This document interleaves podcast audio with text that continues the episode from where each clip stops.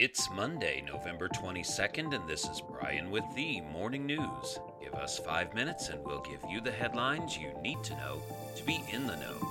In Waukesha, Wisconsin, a red SUV plowed through police barricades and into a Christmas parade Sunday afternoon, killing five people and injuring more than 40, including children. Police have recovered the vehicle and a person of interest is in custody, said Police Chief Daniel Thompson. Names of those killed were being withheld until next of kin notifications could be completed. It's unclear at this time whether the incident has any nexus to terrorism, Chief Thompson said. Many people had taken themselves to the hospital after the incident, so ongoing reports will come soon. The parade started at 4 p.m. Central Time and the incident took place about 4:40 p.m. Waukesha is a suburb of 70,000 people west of Milwaukee.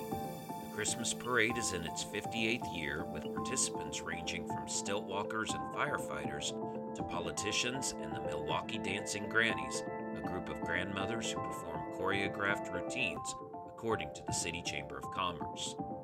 In other news, two of the 17 U.S. and Canadian missionaries kidnapped in Haiti last month have been released, the missionary group said on Sunday.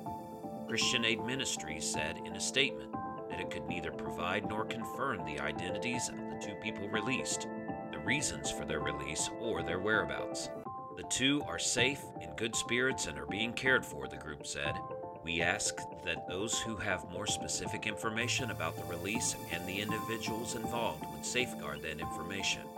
16 American and a Canadian, including five children, were abducted last month by a gang known as the 400 Mawozo, at the time of the kidnapping, one of the children was 8 months old, and the others were 3, 6, 14, and 15 years old.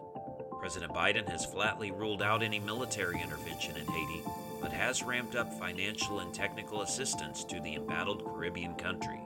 Earlier this month, the U.S. and Canadian governments urged their citizens to leave the country. Around the world, Austria on Monday became the first Western country to put its economy under partial lockdown, the toughest in an array of restrictions that are spreading across Europe as governments seek to fend off a steep rise in COVID 19 cases and hospitalizations despite widespread vaccinations.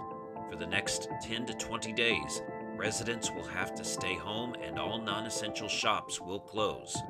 While the rules include numerous exceptions, like exercising and shopping for groceries, police said they would enforce the lockdown, especially in the evening. The announcement of the new measures triggered protests in Austria, with around 40,000 people marching in Vienna on Saturday. More than 10 people were arrested after rocks and fireworks were thrown at police.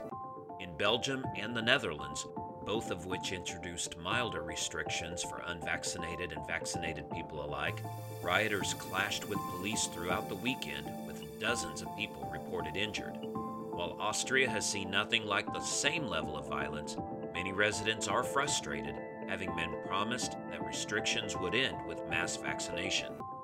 And the Chiefs and the Patriots have surged to first place in their respective divisions with month long winning streaks. The Chiefs beat Dallas 19 9 on Sunday for their fourth straight victory since a 27 3 loss to Tennessee on October 24th.